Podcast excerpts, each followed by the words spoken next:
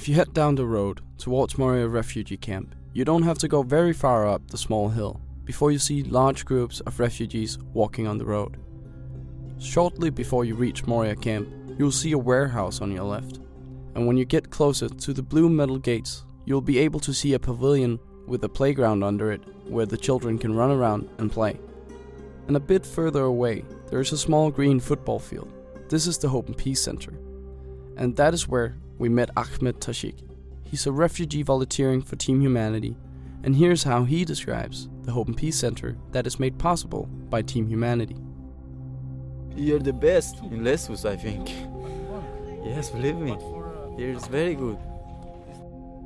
This podcast is about Team Humanity, what they do, and why their work is crucial. Here, the chairman, Helle Black, describes the Hope and Peace Center in four words. Uh, heaven next to hell. That's four.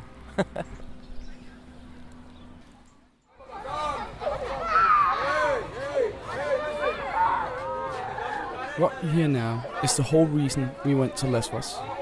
This is the sound of Moria Refugee Camp, a refugee camp with a capacity just shy of 3,000, but currently holding about 15,000 refugees. 13,000 of them are living in tents in the olive fields on the hills around Moria camp, ultimately resulting in Moria becoming Lesbos' second biggest city. But the conditions are nothing like a standard European city. It's hard to know where to start when you're talking about Moria. But there are problems with all the key things we need to thrive. You have only blankets, you have no uh, sleeping bag. No, no. No, I have not. Okay, okay. But if we start just by looking at the basic physical human needs water, food, shelter, and clean air. The 13,000 people on the hillside don't have direct access to running water. That's only from inside the camp. Getting food is an all day task with inhumane long waiting and fights breaking out in the food queue. Only around 3,000 out of the 15,000 are fortunate enough to have an ISO box, which is not good either. The rest live in tents, and if they're fortunate enough, the tent have a wooden pallet to stand on. This means that during the winter, these tents get incredibly cold, and the refugees will do anything to keep them warm. Even burn the heaps of garbage gathered around the camp, which can result in big fires that often causes a lot of people their homes and occasionally even their lives. Hope and Peace Center is a women's and children's center created by Team Humanity only 150 meters from the Moria camp. And every day, the center takes in refugee women and children and gives them clothes, food, and protection. Helle Black, the chairman of Team Humanity, talks about the original version of the Hope and Peace Center project. Well, the Hope and Peace Center, uh, we started one and a half years ago. Uh, we started out by making this big playground for the kids of Moria, because uh, children needs to play, to be happy, to laugh, to sing. Um, so we started out by doing that. We have a lot of volunteers here who are also refugees from the camp, because a lot of uh, the refugees have a good education. So the refugees help us help the children. And then we could see that there came a lot of uh, women here enjoying just watching their kids uh, be amused. So we made a woman center as well. And now we've also made an education center because we want to teach uh, the refugee English because now you're in Europe and you would want to learn how to speak English. During the past two years, Team Humanity has helped countless women and children in the Hope and Peace Center. Helle expresses what the Hope and Peace Center gives the children and the families in the camp. They love it. I've seen I've seen new arrivals come, you know, people who are just, you know, coming out of the boats. And I've seen, you know, women come here with children afraid, uh, crying, and then when they see you know, we have a big playground here. I see the kids smile and laugh, letting go of their mom and just running in and playing. I've seen so many happy kids here. And when your kids are happy, the mom and dad is happy. Mm.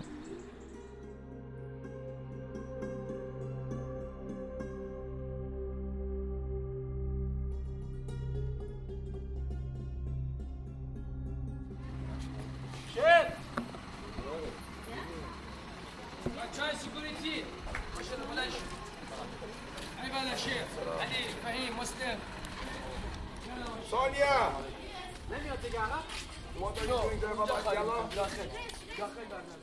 Occasionally, a container arrives at the Hope and Peace Center. Today, an 18 ton container with clothes, food, shoes, etc., arrived from Spain. Luckily for Team Humanity, they have a large team of volunteers who are refugees themselves, and they regularly come to the center to help out. Today, they need to empty the container and they need to do it as soon as possible so they can distribute all the items to the refugees in Moria. Are we ready? I want you all, girls. The first girl here. Who is the first girl here? Come, Sonia. You are. the... To make the process run more smoothly, Salam tells everybody where to stand so they can pass the boxes with clothes and food down the line. Next. Next. Next. Next. Next. Come. Come. Next. Come on. Mixed. Mixed. Come on, guys. Hey, you. Once everybody is standing in a line, the work can begin. But sometimes the language barrier can make the process difficult. Wait. No, no, no. Iman.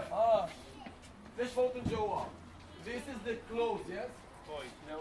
The toys out. All toys out. Put them here also. All the toys here.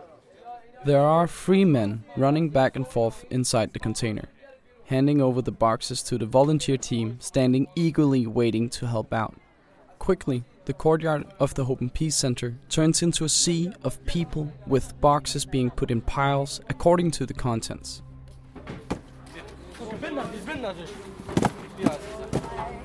One minute. Yeah. One minute. I fix it, but. Being a well known organization so close to Moria Camp provides with some difficulties of its own. Team Humanity's founder, Salam Aldin, has been the organization's man in the field for the past four years. Here you can hear him talking to some of the refugees who came to the gates of the Hope and Peace Center asking for help. My friend, my friend, listen to me. My system. I do it by my system. I know, I know, I know. I know. Ah. Tell him why I do it by my system so the people don't get and sell it. People have one, two, three kalaska, four kalaska.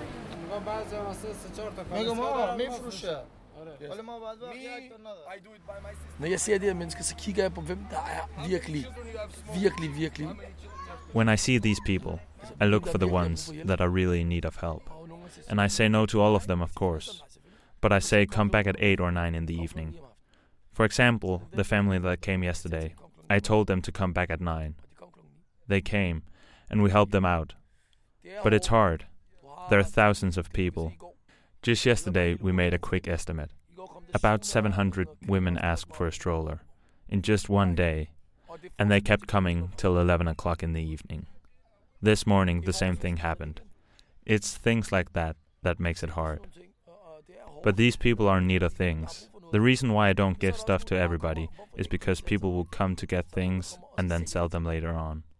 They would take these things and bring them to the camp and sell them just just to get some money.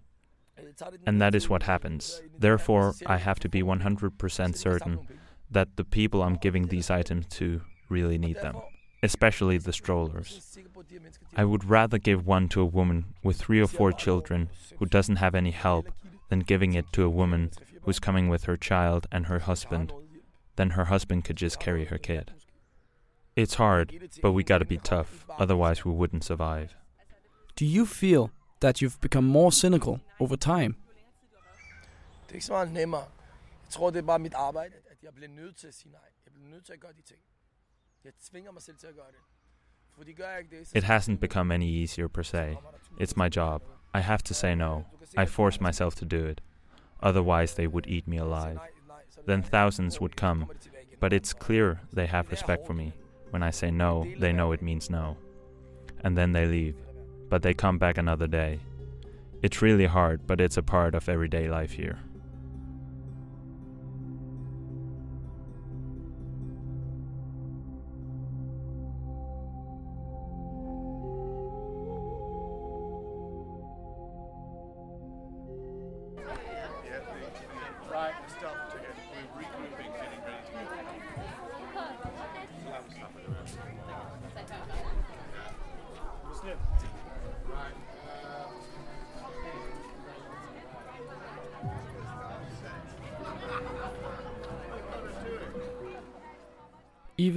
The Hope and Peace Center is closed, Team Humanity still continues to do everything they can to help the inhabitants of Moria Camp.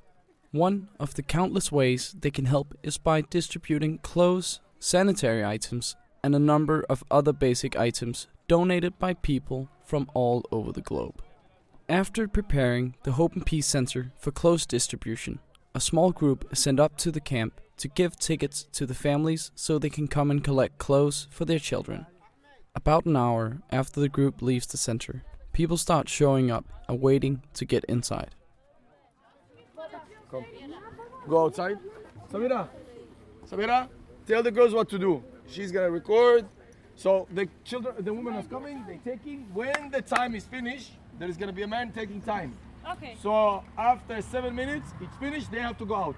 Okay. So when he say go out, you take the clothes, you put it down, and then they have to go. They don't listen. You take the clothes for them and say go out. Okay. This is how we do it with the rules. So they listen to us. And nobody gives. Seven minutes finish. You take clothes, you put down, you say to them go. They no go. You take the clothes from them, you put it down and let them go. You understand? Seven minutes finish, finish. Put the clothes, go. After countless clothes distributions, they have a very well organized system, with people at the gate checking tickets for every family who arrives at the center. In the courtyard, there is a play area for the children while their mother finds five pieces of clothes per child. The children react very differently to being taken away from their mothers. Some enjoy the play area,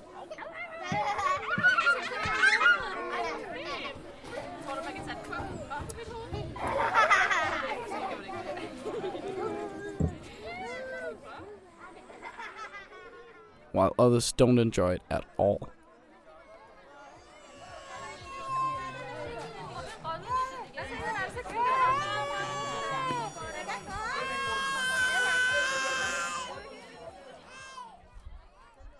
To keep it organized, there is a waiting area for the women while others are collecting the clothes.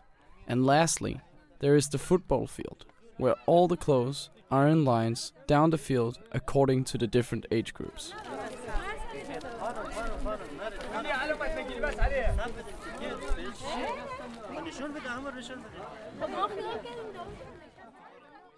But all the work couldn't be done without a sizable staff of refugee volunteers who regularly come to help.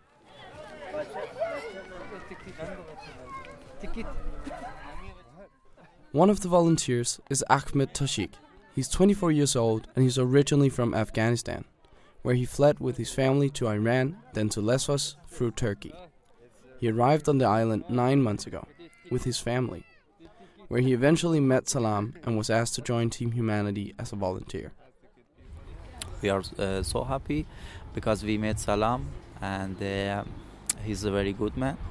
He's um, help us and uh, he all the time um, searching uh, who who needs help and he can help them. He's a very good person, I think. Could you Um, tell a bit about the, the place we're at right now? Uh, I think this place uh, uh, uh, means peace is uh, very good uh, for camp. Now uh, only volunteers uh, can uh, take your food and um, they can come here, play uh, football. We are um, all of us together, uh, eating food together. That center with Salam. We asked him how he feels about the current situation, with the center being shut down by the authorities. I'm so sad uh, because um, we can't uh, help the people and leave the camp. I'm sure, I'm sure, I'm sure they need the help because uh, the government uh, they uh, didn't help them nothing. One of the other volunteers is Fatima. She's 24 years old and was born in Afghanistan, but has lived in Iran for the past 10 years before arriving on Lesbos. During her time in Iran, she taught a gymnastic class for girls only. Besides that, she's a feminist and has made a podcast about the lack of women rights in Iran. She recently arrived on Lesbos, and not long after, she got offered a volunteer job at Team Humanity. We asked her what gives her hope in this time of crisis.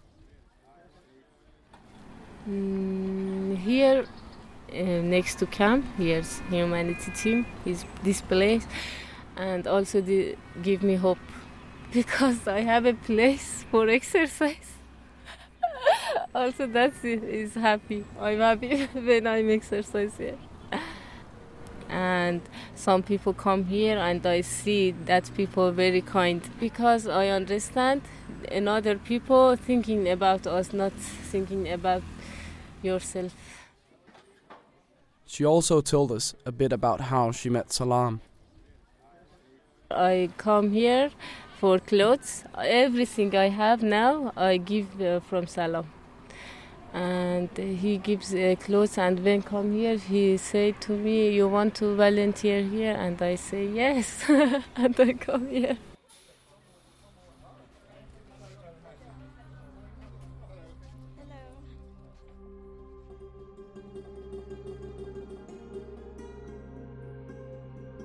Throughout the years, Team Humanity has had problems with the authorities and the police shutting the Hope and Peace Center down. Actually, when we were visiting, the center wasn't open. We talked to Helle about her frustrations of wasting time fighting the wrong battles. But right now, we're closed because the authorities are harassing us. They're coming by every other day saying, ah, this is wrong and that is wrong. So we have to close you down and you have to apply for a new license. And well, we've been doing this for the past three weeks. And it's a shame because we could open every day having 1,000 kids here playing with them. But um, right now we can only, you know, go to the camp tomorrow, do things up there, and, and we can help uh, people. We can provide them with uh, clothes and food, and that we do every day. We also talked to Salam al-Din about his biggest frustrations about his job. The worst thing is it's when the whole world don't care about these people and the governments don't care about them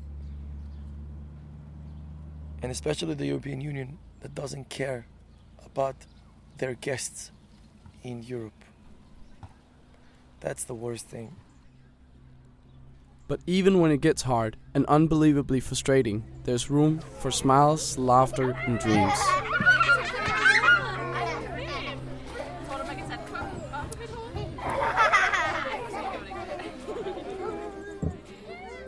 Team Humanity is indeed doing something very unique in a very hectic time and place. Concluding, we asked Helle to describe the Hope and Peace Center with one sentence, and this is what she said. Uh, heaven next to hell.